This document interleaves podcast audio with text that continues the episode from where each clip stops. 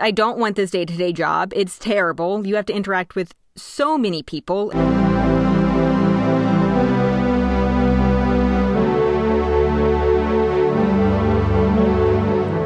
Hi, and welcome to Meet Your Heroes. I'm Audrey, And I'm Elliot.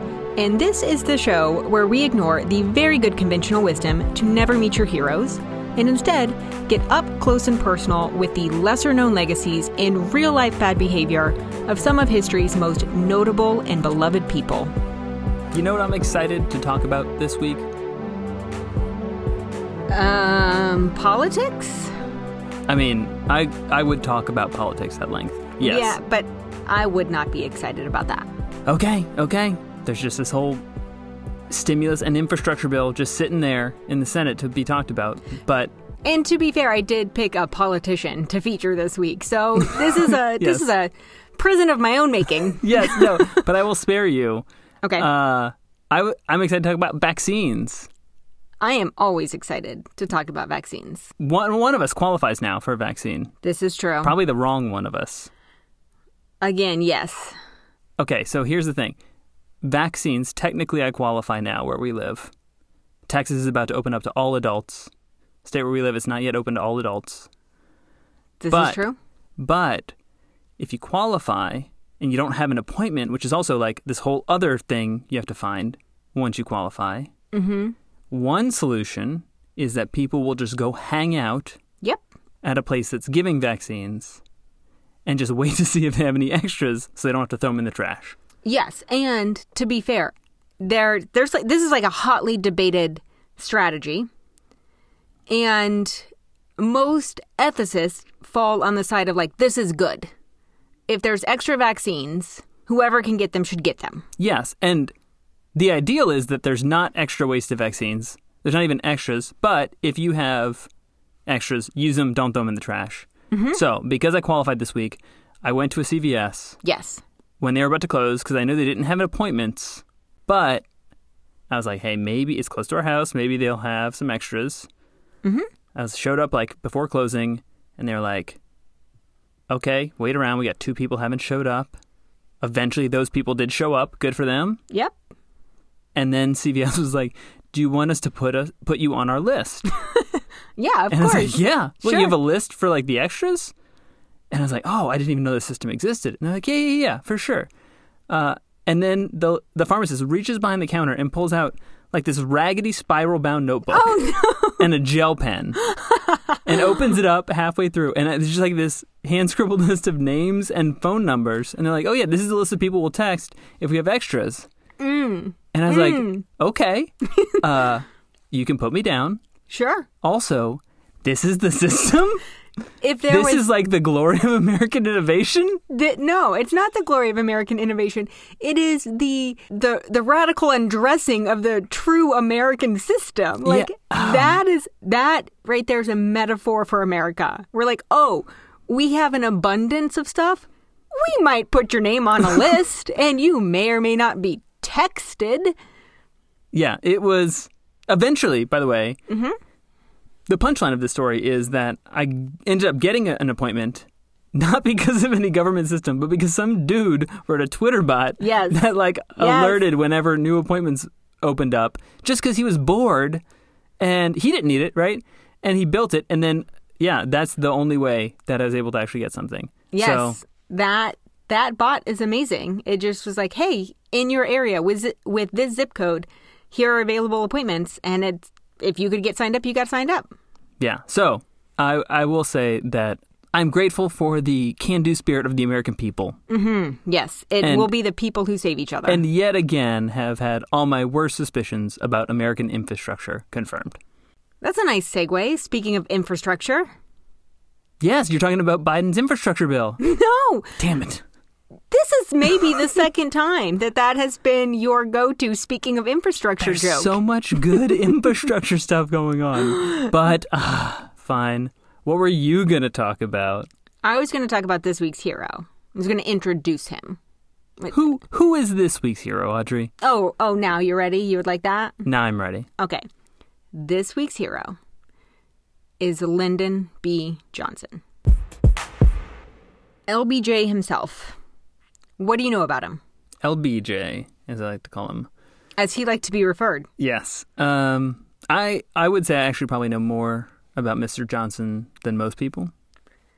I, yeah, I offhandedly made a comment about some things I had learned in research, and you were like, oh, yeah, I knew that. Mm-hmm.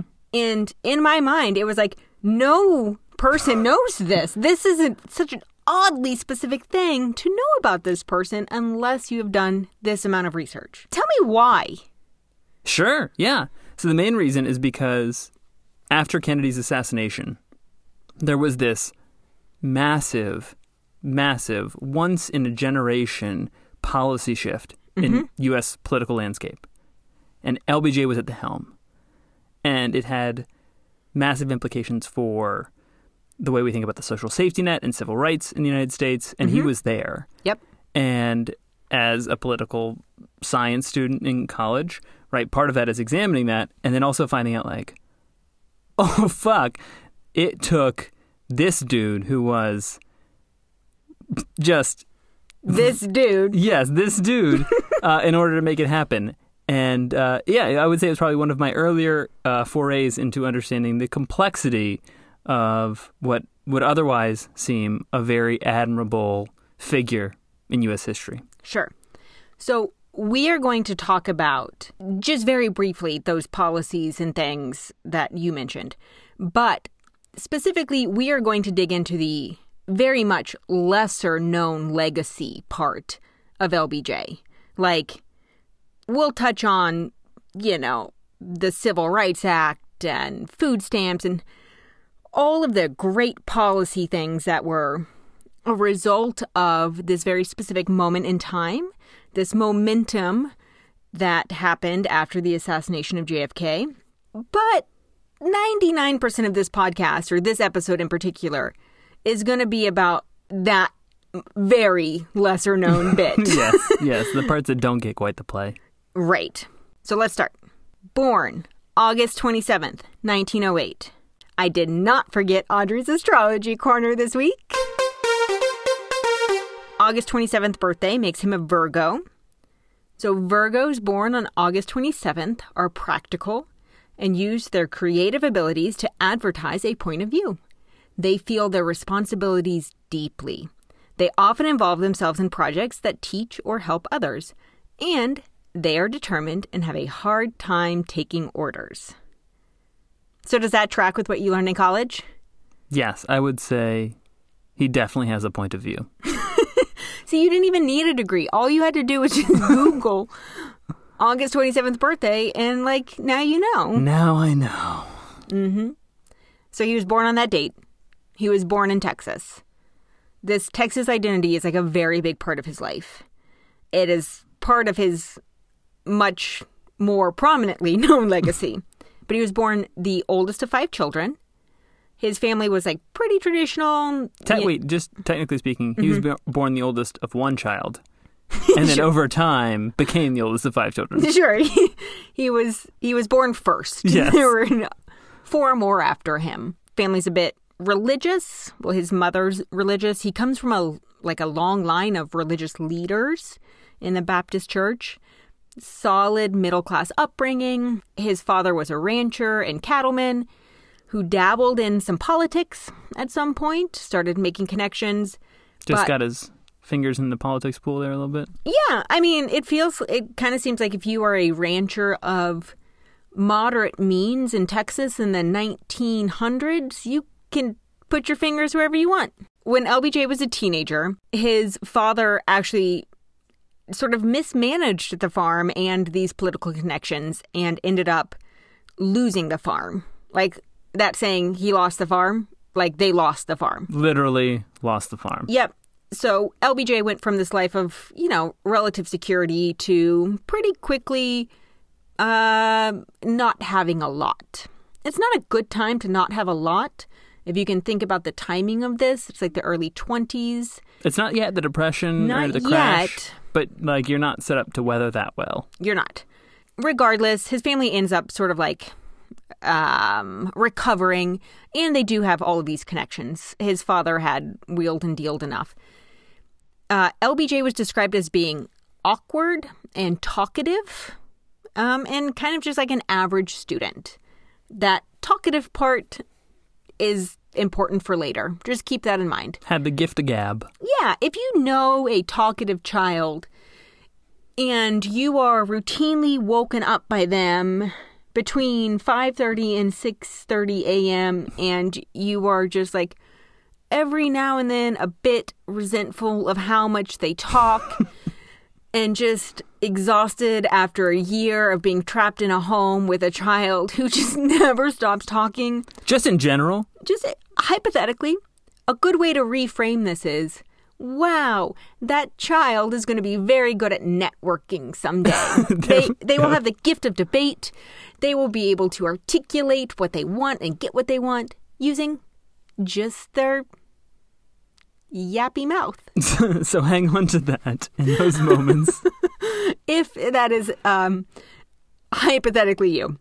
He ends up graduating high school pretty young. He's like 15 or 16. He's going to move to California. He thinks he's going to go to school there. Gets to California, realizes, oh shit, I'm 15 or 16 ish. It's Yeah. it's like a, it's a bit fuzzy. And I'm super ill prepared to be out here on my own. I have no life skills and I have Sure. no job prospects and I'm not a very good student. Hmm. I don't have enough money to just like buy my way into college. I'm going to go back to Texas and be a day laborer. So that's what he does. That's a that's a big shift back. Real real reality check there. Humbles you. This humbled LBJ works odd jobs for a few years. When he's about 18, he actually enrolls in college, which is what we now like consider the typical age to go to college. In college, he joins the debate club. He gets involved in campus politics. He takes a job as a sort of like side teacher to some children living in communities that don't have a lot of wealth, and that's how he ends up paying for his school. He graduates, I don't know, four years later, I guess, with a degree in a bachelor in science and a certificate or certification to teach high school. Hmm. He briefly teaches high school debate before he realizes how shitty it is to be a teacher. Yes, and all the teachers out there, you know exactly what we're talking about. It is a noble profession. It takes a noble, dedicated person. That was not him. Hmm. He he did it so briefly before he was like, "This ain't it for me." There are some among us who have also had that experience. Yes, I've had that experience where I was a teacher at a school, and I was like, I am not a good enough person to have this job. I mean, really, it it requires a certain fortitude, if you will, to be a teacher. yeah, I was a fucking wuss. There was no way. no, please, no, no. People do this bullshit. I don't believe you. Prove it. Yeah, and if you're a first year teacher, what I can tell you as someone who spent an additional many years in education beyond the number that Elliot spent, um, it gets better, kind of. But Imagine if that, by the way, was just the LBGT uh, like campaign. It gets better, kind of. right, it's like that episode, and damn it, I'm upset about how many times I've referenced The Office on this show.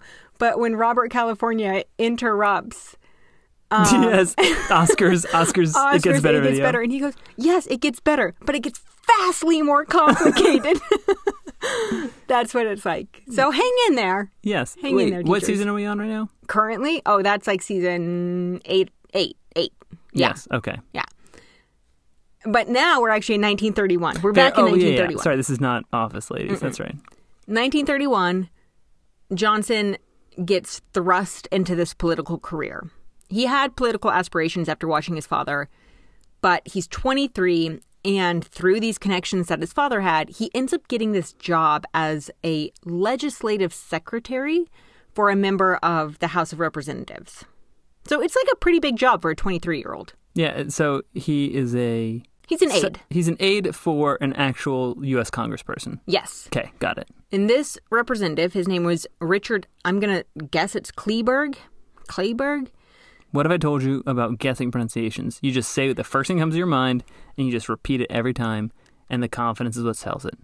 this representative, Richard Kleberg, was like, uh, being a congressperson sucks. All I wanted was the power and uh, fame. And I don't want this day to day job. It's terrible. You have to interact with so many people and you have to care about so many things, and he didn't care about any of those. Hmm. And so essentially, he just sort of handed them off to LBJ. And he was like, hey, do this. And everybody started to know that Lyndon B. Johnson had the like sign off from his boss to make these decisions on behalf of the office. Kleberg didn't give a shit about what actually happened. LBJ got to decide. Yes. Yep. As long as it made Kleberg look good. Fair enough. And they had similar values, so he knew like what to do. LBJ during this time forms this group that he calls the Little Congress. And it is basically just a handful of other congressional aides, some important journalists, and a whole bunch of lobbyists. And he gets them together in the same room, frequently, routinely, sort of starts to cultivate these relationships. You know, he's in the weeds, but as this sort of puppet master, he has this 30,000 foot view of like, how do you wheel and deal? Who are the important players? And he entrenches himself uh, in this group as a young person. He's like 24, 25. He has this knack for reading people. Like that, that is the thing he gets very good at very young.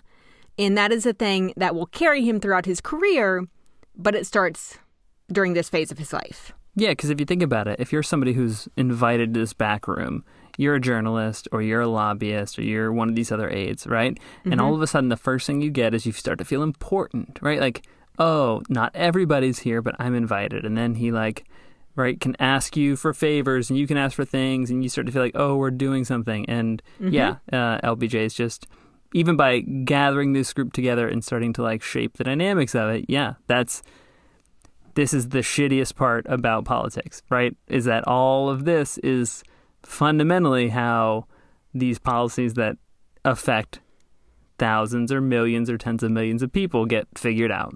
I've been involved in some policy work, and I really like the strategic part of it. I like knowing the the next chess move. What I don't enjoy is how you get that information about which move to make, which is to know the right people. Yeah, or to have killed somebody. Sure, usually it's knowing the right person to kill, but I have people surrounding me who are exceptional at this and enjoy it.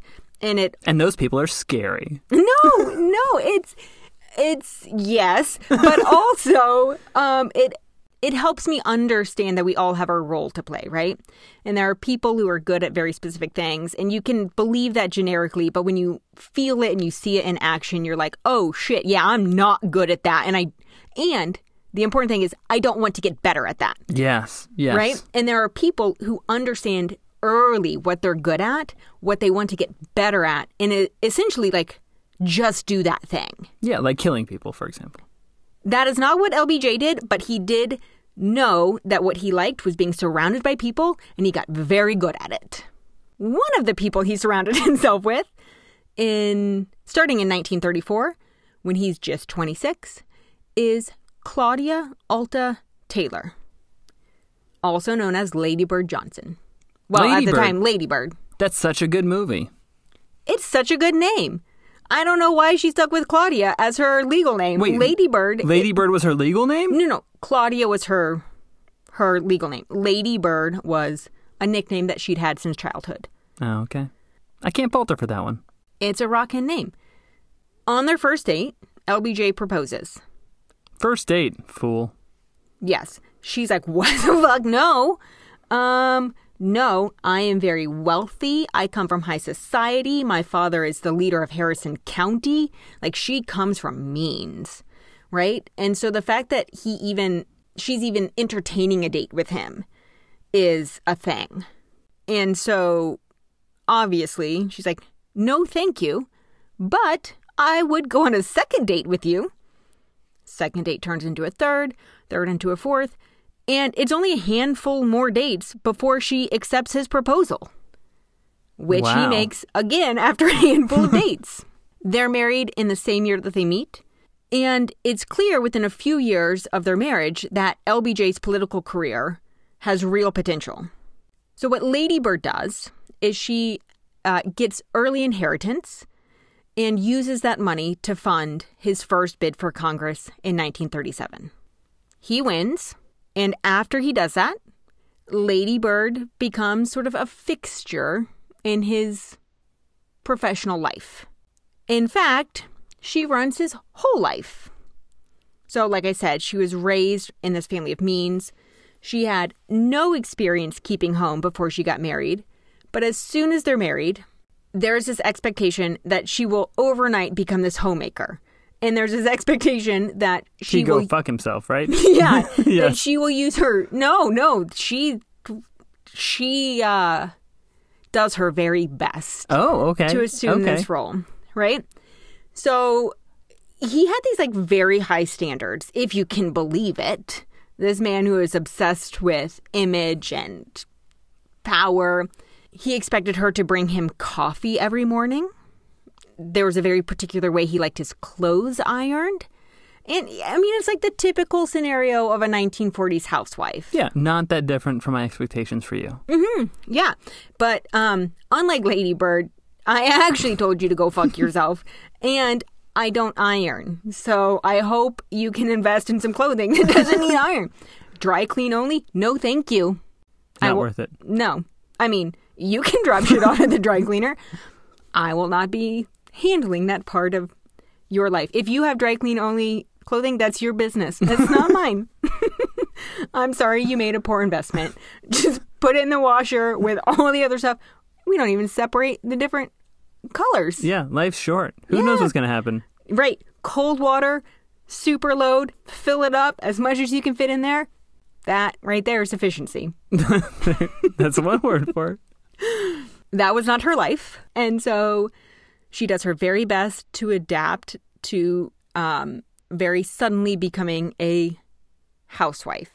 And not just a housewife, but a housewife to a person who had an unapologetic and insatiable desire to be both the best and most respected member of Congress. Like that was an explicit goal. That was said out loud to many people. I want to be the best and most respected. In order to do that, obviously, he has to spend a lot of time away from home, right? You have to know the right people, you have to be in the right places. And he was very good at this. He's working constantly. At the same time, she is at home. She is um, at times working to keep his office running also because let's be honest if you care about people and the schmoozing you usually don't care about the paperwork. Yeah, that makes sense. and that's fine. You have to know what you're good at. Lady bird had to handle the paperwork pay the bills hire the right people keep the right staff etc and she did this with like very little attention from him. There are a number of interviews with her about their marriage and they're all um, surprisingly very positive. But she talks about the early part of their marriage as being just this one where she adored him. She was enthralled by him. She literally waited every single night by the window to see his car, like his headlights, turn into the driveway. Didn't know when it was going to happen because he was working all the time. Could be 7 p.m., could be 2 a.m. He expected her to have food ready whenever he showed up. And he might show up with other Congress people who were hungry at 2 a.m. And she had to be prepared in service to these whims. And she signs on to this? She signs on to this and more. That's that right there is just the tip of the iceberg. Please be in service to me, 1940s housewife. That's typical. If I was your wife in the 1940s, we would have real struggle because there'd be different expectations. Yes. But those were the expectations. Beyond that, he was additionally controlling of specifically her image, what she looked like, how she represented him, right? So he is obsessed with this rise to the top. What he wants her to be is this quote unquote respectable but sexy wife who can help him get to the top, hmm. bolster his own image. Like, wow, she's a catch. You are of status, I guess. I don't know. Madonna whore, anybody? He had these very particular expectations that he thought aligned with his brand, his image, and he dictated to her what her makeup and clothing should look like. So he wanted her to be wearing red lipstick and these bold fitted dresses. Um, and if you walked into the house or an event and she wasn't wearing makeup, and this is from her own retelling of the story, she said he would say, You need to go put lipstick on because you're not selling what you're worth. Yikes. Right? And so you would think she would resent that. I, I would assume you would think that because of the number of times you have been like, what? over the last five minutes. This is the wild part to me. And uh, it's it's actually not that wild in the context of context, right, of the 1940s, 50s. But this is going to be wild for people to hear in the context of 2021. So her interpretation of these demands were that they were, in fact, backhanded compliments. Oh, interesting. She said, quote, He thought I was good looking and he wanted others to see me that way. I had the idea that people were supposed to love me because I had an interesting mind, a kind heart, and a warm smile. I thought that Lyndon's emphasis on clothes and appearance was the wrong system of values. He used to say that a lot of people that I met would only see me once, and that the opinion they would form would persist. He wanted them to have a good opinion of me. By the world's rules, he was right, and I was wrong. It's rather cynical to just be like, oh, yeah, nobody cares about my mind. Love is blind. You can justify your way out of a number of things, I suppose. He, But was, he was negging her. That's what he was. he was what? He was negging her. What does that mean? Like the pickup artist, like the negative. oh, Yeah. You don't I- know this? I have never been picked up in my life. Oh my god. Oh, there's this whole like m- mid 2000s subculture where the whole idea is you pick up women in bars by giving them backhanded compliments. Like, "Oh, you're pretty for a 7." Or and then like because they have feel like they have something to prove, then they, they just like fall for you. And it's like the sleaziest, grossest like style of dude in a bar you can imagine. Wow. Lyndon B. Johnson was the original. He's he he has set the bar high. So he's doing all of this to her while at the same time fucking a whole bunch of other women. And he's not doing this secretly. Right? Like uh everybody knew. This is a young marriage, an early marriage, and he's already starting to have affairs. The big major affair in his life is with this woman named Alice Glass. In an article from Texas Monthly, do you know anything about Texas Monthly? No, nothing. Okay, so it's actually like a legitimate long form publication where, for example, true crime investigations are published and they're in depth and they tell a story. It's not just Reader's Digest. Texas Monthly is a legitimate news publication. Okay. It's a real deal. It's a real deal. There's an article called Alone Together, and it is an investigation into the marriage of LBJ and Ladybird. And the author, Jan Jarboe Russell, uh, wrote of Alice, the mistress. She said, Glass was the mistress and later the wife of Charles Marsh, a wealthy publisher of the Austin American Statesman and one of Johnson's primary patrons. It had the potential to imperil Johnson's marriage and his political career, a risk that he seemed compelled to take. Like other presidents before and after him, Johnson was a man who, even from a young age, was pulled in two directions at once. Part of him wanted great power for the glory of helping others on a mass scale. Another part of him wanted power so he could satisfy more raw instincts, including his desire for random, unlimited sex and the thrill of dominating others. okay. Um, so he's sleeping with one of his largest political donors Mm-hmm. to satisfy his need for random sex. Yes. What could go wrong? What could go wrong? And, you know, uh, Alice was described as this nearly six foot tall, beautiful, blonde, trim woman who had a seductive and soothing voice. She's like a caricature of sex in the 1940s, is how she's described. Sh- she could have been like girl next door in 2021 standards, but that's how she's described at the time. And it's pretty clear to everybody around her that Lady Bird knew that this affair started early in their marriage. It lasted for decades. Alice was married to other people. LBJ was married to other or was married to only one person, but you know, the story. From the jump, this affair took a pretty big toll on Lady Bird. So she set out to almost subconsciously like emulate Alice in the early days of her marriage. When LBJ and Lady Bird were first married, Lady Bird was um, sort of fuller figured. She was a bit more modest. But as soon as she started to learn of LBJ's interest in Alice, she lost a ton of weight and like very restrictive dieting, stayed uh, at a very low weight for many years in her marriage in ways that were certainly not healthy, and started wearing the skimpy dresses he wanted, always wearing lipstick, etc., etc. And she really started to immerse herself in the role of being a politician's wife. Whereas before she'd been like, oh, I'm married to this up and coming politician. This is interesting. After she learned of the affair, she basically was like, oh, now I need to run some shit. And she became Lady Bird Johnson, like head of the political wives in Washington. She was going to take control.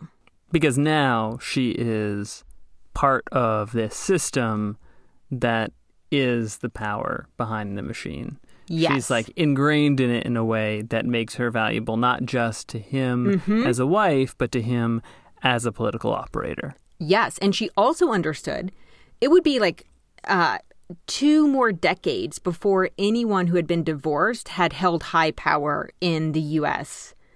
Uh, political sphere. So he's not going to get rid of her by any means. No, So she's going to make herself as core to this operation as possible. right. So she not only is she indispensable, she is an active participant in shaping this political discourse. And I want to give her credit for that because that's like boss girl shit back in the 40s. um, but she probably deserved to eat a lot more than she did. Fair enough. thing. So, you know, now we're in the 40s. They've been married a few years, and you might be wondering about this other thing that women were expected to do in the 40s have children. Yeah, makes sense. They were married in 1937, but by 1942, they still don't have kids. And people are kind of like, oh, they don't have kids yet. What they didn't know was behind the scenes, she had had three miscarriages, hmm. each one obviously devastating her. She had this strong desire after she became a wife to not only be a good wife, but then to have children. And then when she couldn't have children at first, she was like, I'm going to be a good politician's wife. But she still really wanted to have children. And so after years of this, having miscarriages, knowing her husband's fucking other women, shit starts to get heavy for her. But things turn around in 1943. She finds out she's pregnant. 1944, she's at the end of her pregnancy. She goes into labor. She's like, hey, buddy, time to, you know, go to the hospital. Picture this LBJ drops her off at the hospital No way. then drives around Washington with, quote, a political friend. She said that the Lord Jesus was the one who helped her get through labor What the hell? because you know who didn't? LBJ. Yes. He shows up, she's at the kid, they have a kid. This child's name is uh, Lynda Bird, so another LBJ. She gives birth to this child. The next year, she was like, okay, I'm going to get pregnant again. Like, he wants a son. I'm going to try for that. She ends up having a tubal pregnancy, so an ectopic pregnancy. It requires major surgery, blood transfusions. Yikes. She almost dies. Yeah, very dangerous. And if you can believe it, LBJ wasn't there for that either. I can believe it at this point. Yes. He was there ultimately to make the decision when the doctor came out and was like, I can save her life or the baby's, which seems absurd to me that a tubal pregnancy would make it far enough along that. Yeah, what? Regardless, LBJ at the end of it shows up. He's like, Yeah, save her life. She So runs half do. my political operation. Come on, no brainer. I've got this newborn at home that I have no interest in taking care of. Yeah. He was there for the birth of their second daughter a few years later, Lucy. Lucy something. I forget her middle name, but it's another LBJ. Uh, fun fact they also end up having a dog that they name, I think, Lucky. Lucky B something. So literally everybody in the family is Lyndon B. Johnson, Lady Bird Johnson, Lynda Bird Johnson, Lucy something Johnson, Lucky something Johnson. like he was obsessed with having an LBJ uh heir I don't know harem. That's not the right word, but like everybody was LGB. Seems L- insufferable. LBJ. Anyway, so he's there for the second baby. Credit where credit's due, I guess. All this is happening at home. Professionally, this is when he's really solidifying himself as a political go getter. So he won that bid for Congress in 1937. He is this congressional up and comer. And the fact that he has so much influence at this time and basically all the way through his career is absolutely mind boggling when you learn about the way that he treated his colleagues. Do you know anything about this? Yes, yes, I do. okay, so maybe. I, I bet a lot of our listeners don't. I'll bet they don't. Right. Uh, I'm going to start with an excerpt from an article called Who Was the Most Repulsive President? It sure as shit wasn't Donald Trump. Which is in and of itself hard to believe. Yeah, so we can pause on that headline for a second. Here's what the article says Quote, he was horrid enough that the way he said things was almost as bad as what he said. Anyone who came into contact with him was at risk of encountering a spectacle of burping, farting, nose picking, and crotch scratching. Congressman Richard Bolling, who witnessed some of this, told Merle Miller, quote, I wouldn't say Johnson was vulgar. He was barnyard. Worse, Johnson had no sense of personal space and treated every conversation as a creepy hands on affair. Miller learned from Washington Post editor Ben Bradlee that, quote, you really felt as if Saint, a St. Bernard had licked your face for an hour Ugh.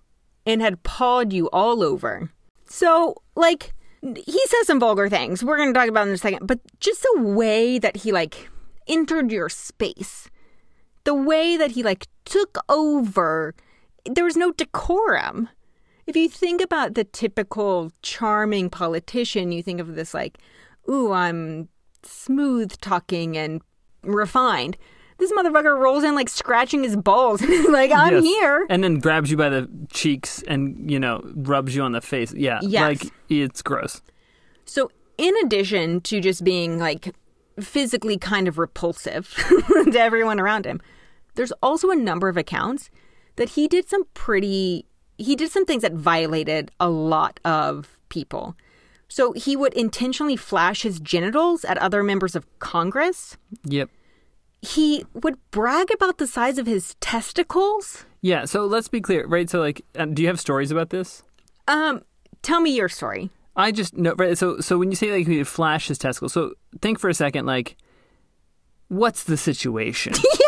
Right? Any situ- no matter the situation, by the way, Yeah. it's not acceptable. So the stories that I have heard, right, is that like he would insist on like walking into the bathroom talking business, right? Be peeing at a urinal, right? Mm-hmm. And then like as they're talking, finish urinating, and then walk backwards and then turn to face the other person, continuing his point, just dick flopping about. And part of it is the, you know, audacity, right? Mm-hmm. Yeah, that's that's part of it. right? And it is the how unexpected it would be to just have all of a sudden somebody flopping their dick in your face. Yeah, yeah. Um that that is unexpected. And apparently he felt he could get some advantage this way. Yeah, I'm not really sure what the advantage was apart from the fact that he was like very concerned about the size of his genitalia and this was like a topic of frequent conversation with people.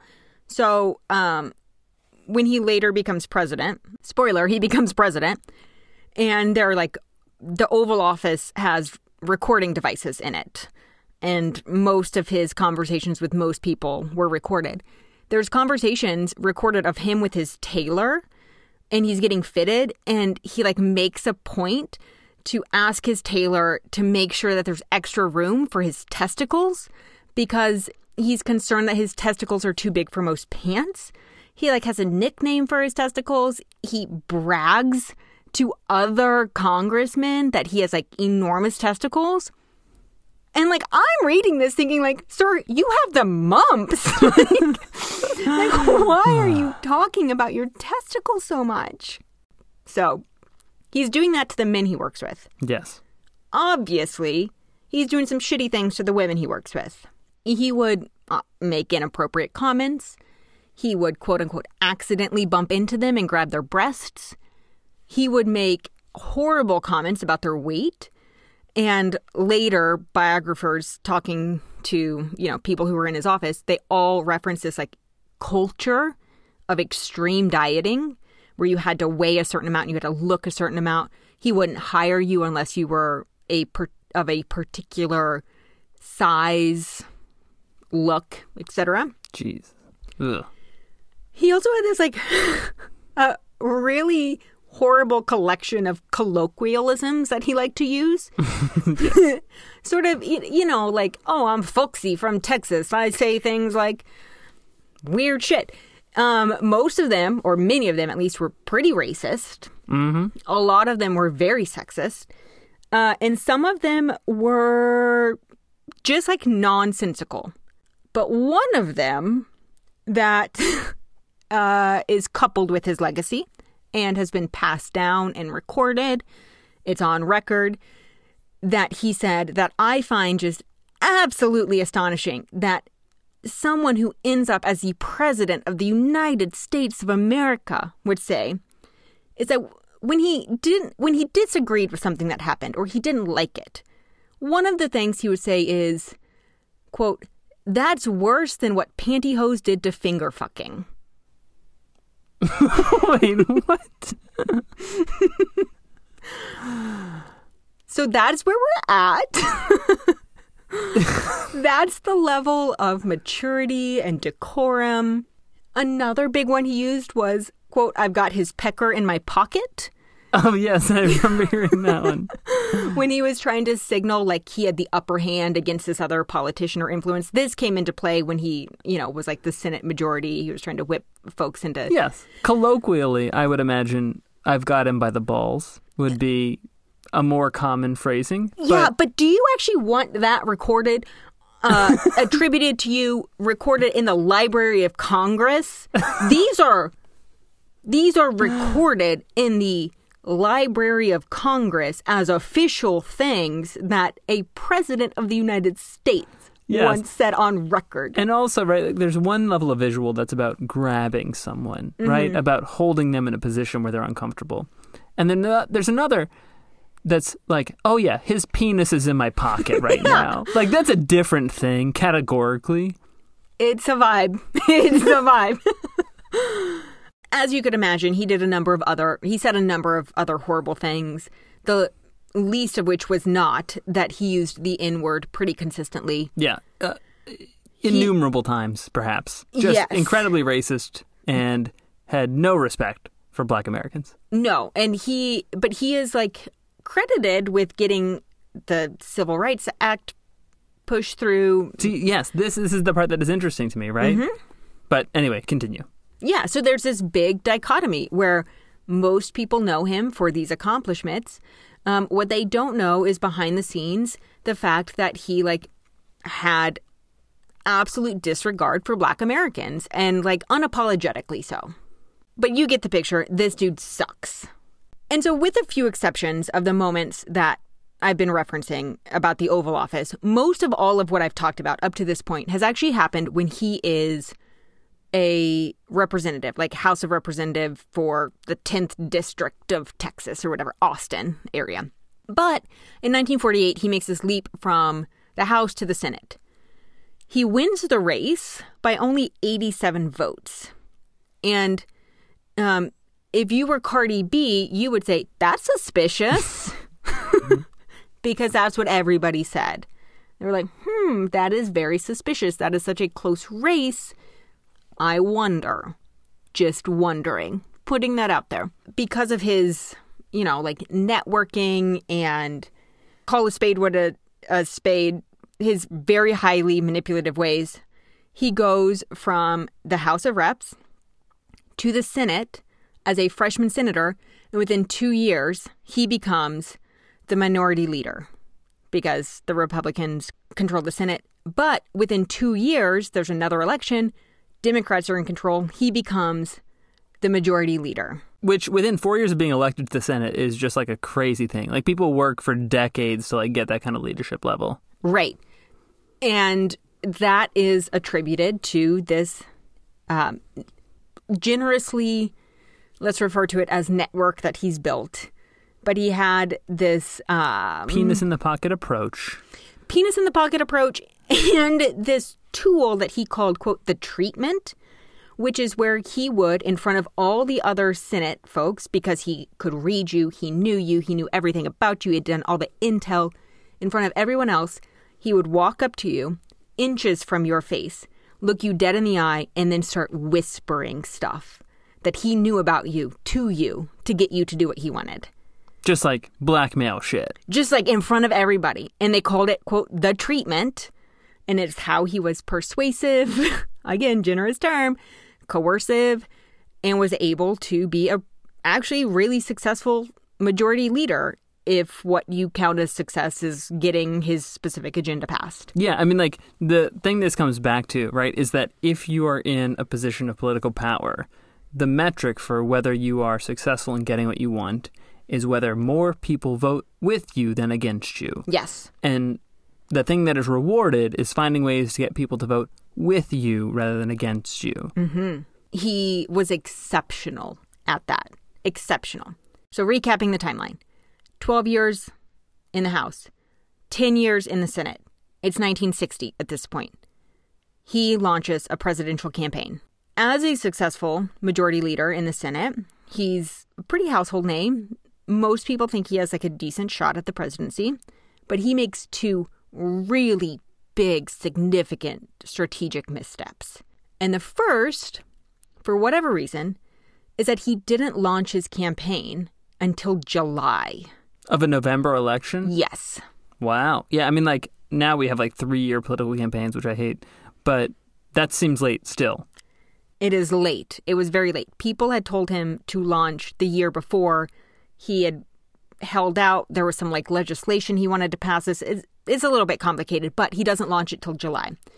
By then, JFK, who was running in the same election, had essentially secured the base. Everybody liked JFK. So that's his first big misstep. The second big misstep is that he underestimated two things. The first being how charming most people thought JFK was. He was, you know, like a legitimate smooth talker that people thought was authentic. He underestimated that. And he underestimated that because his approach was to be so brash and crude, and he underestimated how much most people hate that. Yeah. Yeah, it turns out it worked for him because he wasn't competing directly with somebody who was more pleasant to be around. Exactly. And so his approach to politics was considered disreputable by most. And so these two things, very clear from the beginning, not going to win.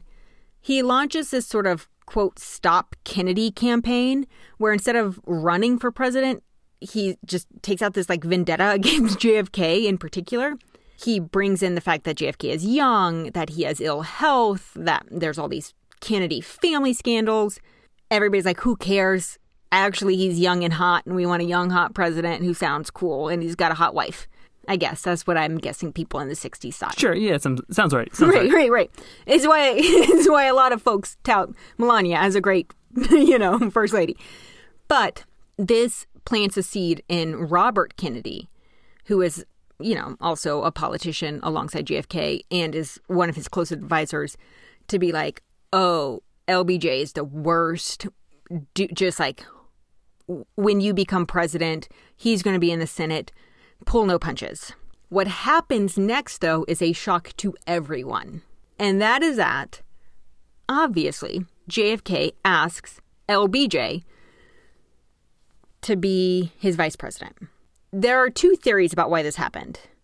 Do you know any of this conversation, this discourse, this little bit of trivia? Um, I think one of the two reasons would be that LBJ helped secure the Southern Democratic vote, which is mistrustful of a Catholic from the Northeast. That's the number one reason. Yes. Yes, uh, because again, JFK would go on to be the first Catholic president, and there was this big concern that a Catholic president would have to take orders from the Pope, and LBJ, being a Protestant from the South, could help assuage that.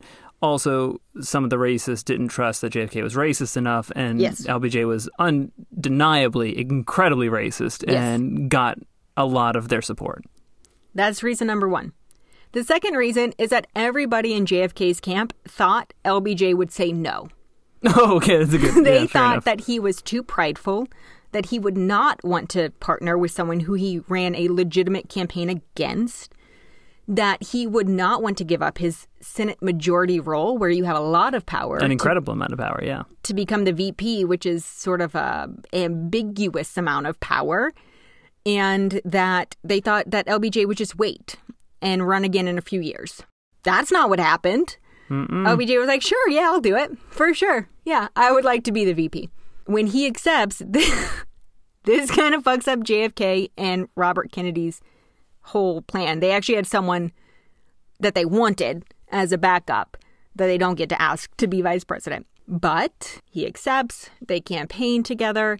It's pretty well documented that JFK and the whole Kennedy establishment, Camelot, if you will, uh, were quite guarded and apprehensive when it came to LBJ. didn't really like ball scratch and make dick in your face. They didn't.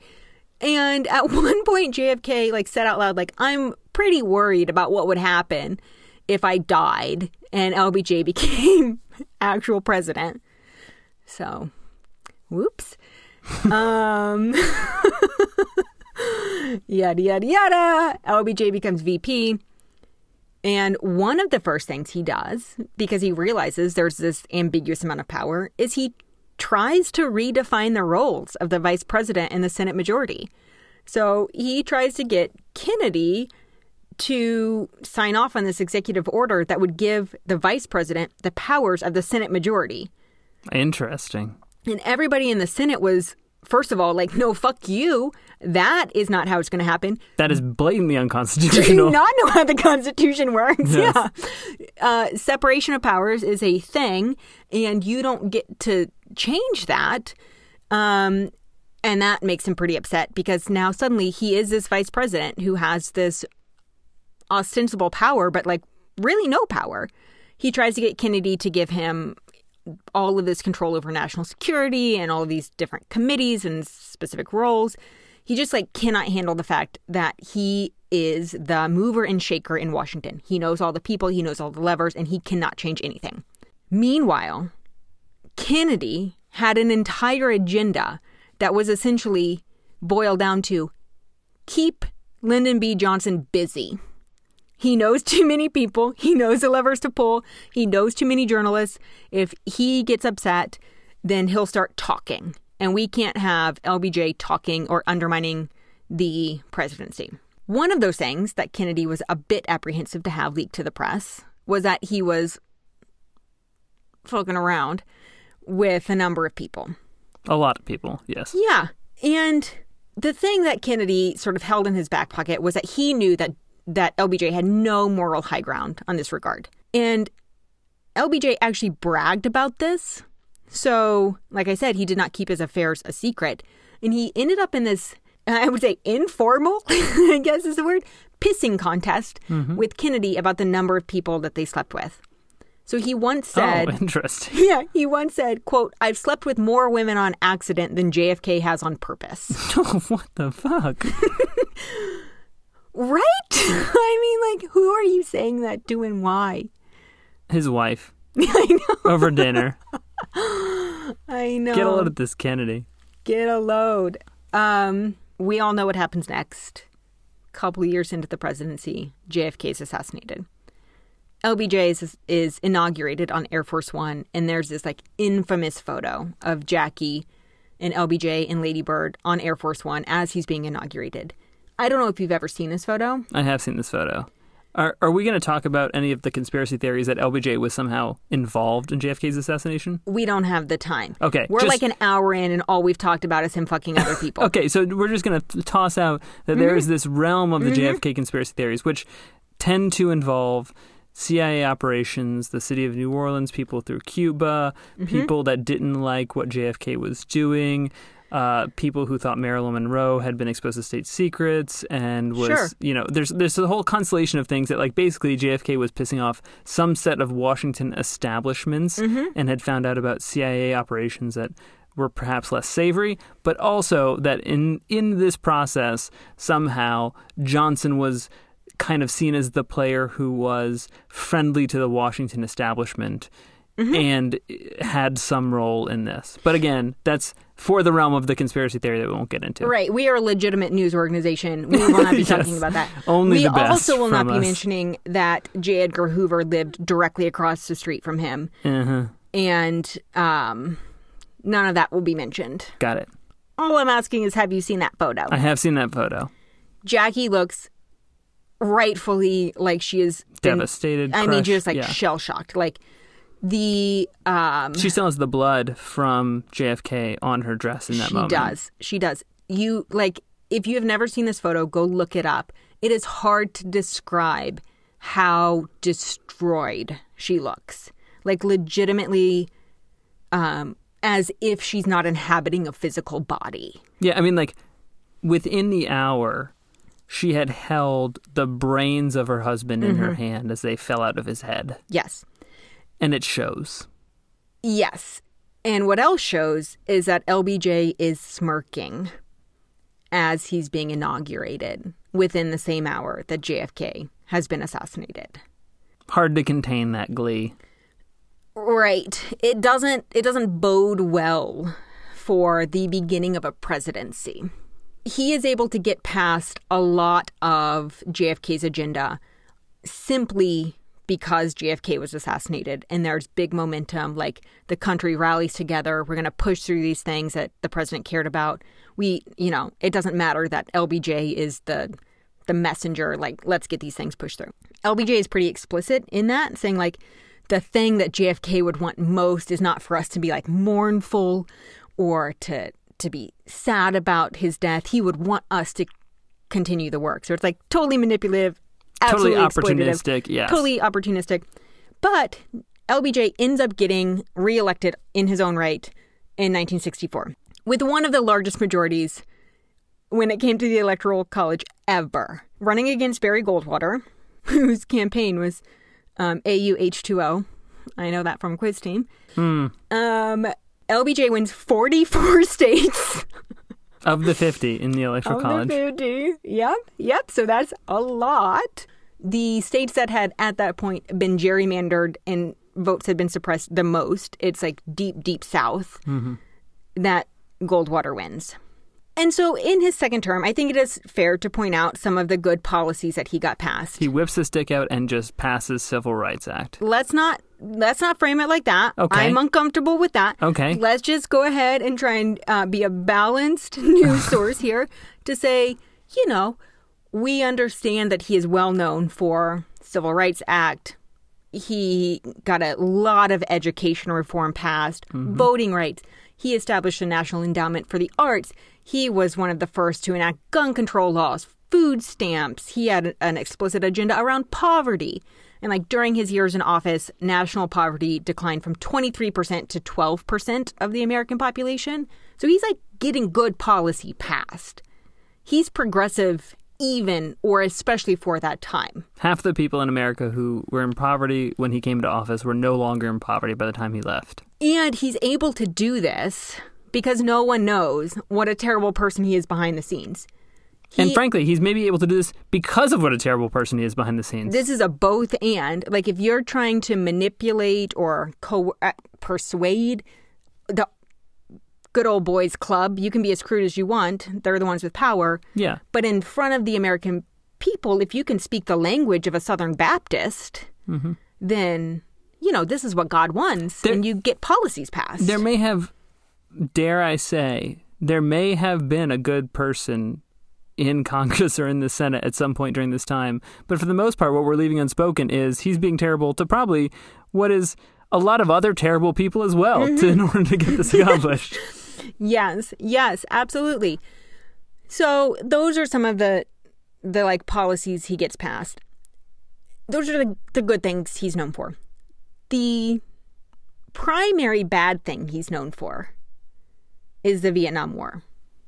well, now you gotta, you know, make it sound like that's a bad thing too.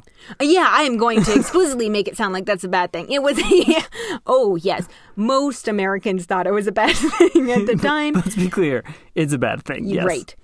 We're not going to talk much about it because one, I am not um, adept at adequately communicating the the complicated narrative that the nuance of the Vietnam War deserves. But what I will say is that by the end of his presidency, he spends four years in office. Even he realizes that he has made so many missteps with the Vietnam War that his presidency and the legacy that he um, embodies has become so divisive because of this war that he can no longer be president. Yeah, and let's be here, just like the high points here, right? Vietnam War started on a premise that was false, on lies, much like the Iraq War that we would come to fight many years later. Uh, tens of thousands, hundreds of thousands of civilians killed, uh, tens of thousands of Americans killed, and ultimately we left and accomplished nothing in terms of long-term policy goals for the United States or anything else. Didn't help anybody. It's just all bad. Everything bad. Lies bad. Death. Horrendous. Absolutely. War crimes. War crimes too. Definitely war, crimes. For sure. And the thing that LBJ did that I don't think a modern politician would ever even consider was that he recognized that, like, oh, I fucked up and I will not be reelected. I should not be reelected. This is dividing the country. And so, despite being constitutionally allowed to run because he inherited the presidency instead of being elected to it, he decides to not run. Uh, at the time, it was also framed as like he had quote unquote lost control of the Democratic Party, which was a big dagger to his heart because he had spent 30 years working his way up to con- literally controlling. his his whole joie de vivre had been putting peckers in his pocket, Yes, and to be told that he can't do that anymore. they'd escaped Right. was crushing. yeah.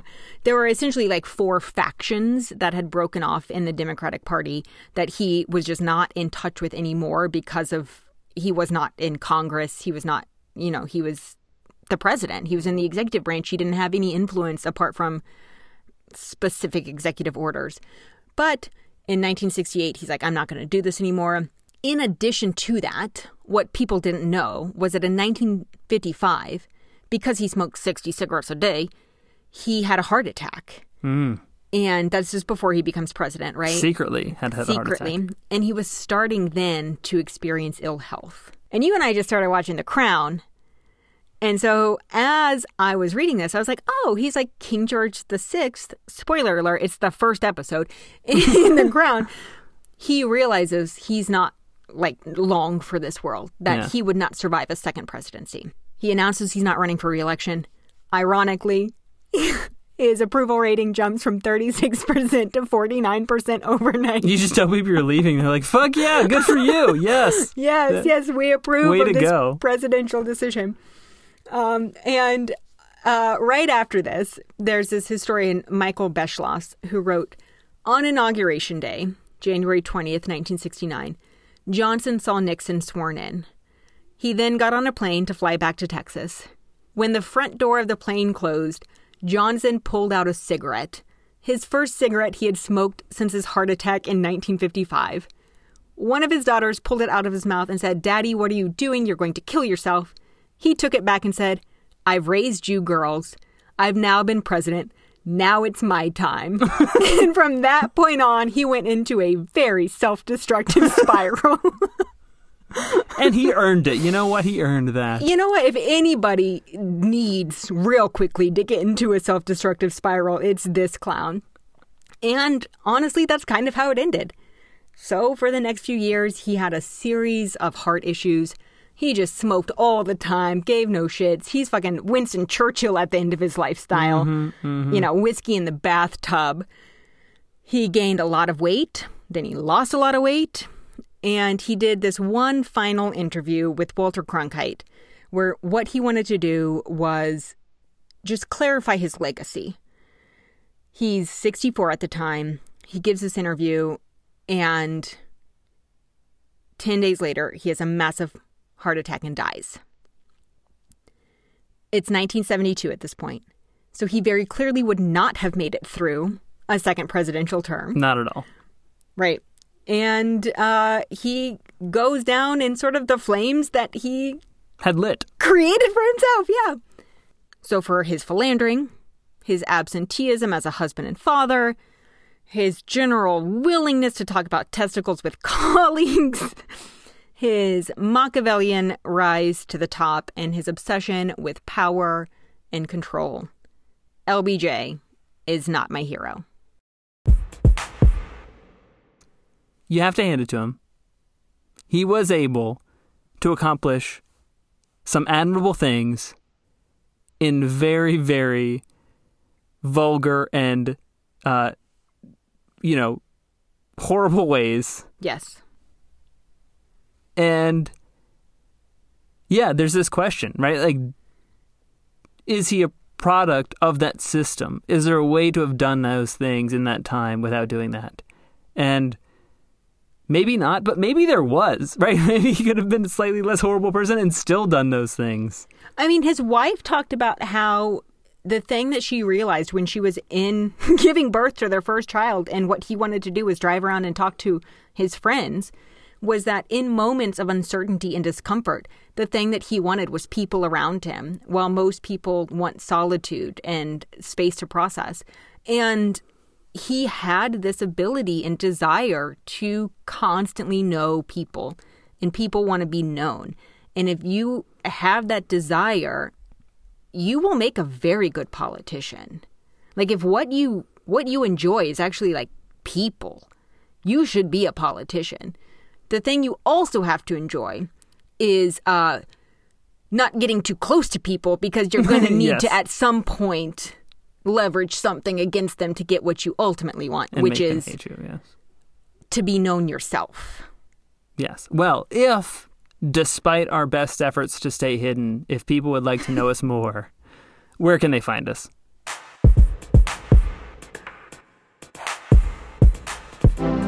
They can find us on social media at Your Heroes Pod or on our website at meetyourheroespodcast.com. Yep, and please like, share, rate, review, spread the word, tell your friends. And until next week, Don't be a hero. don't be a hero. Bye.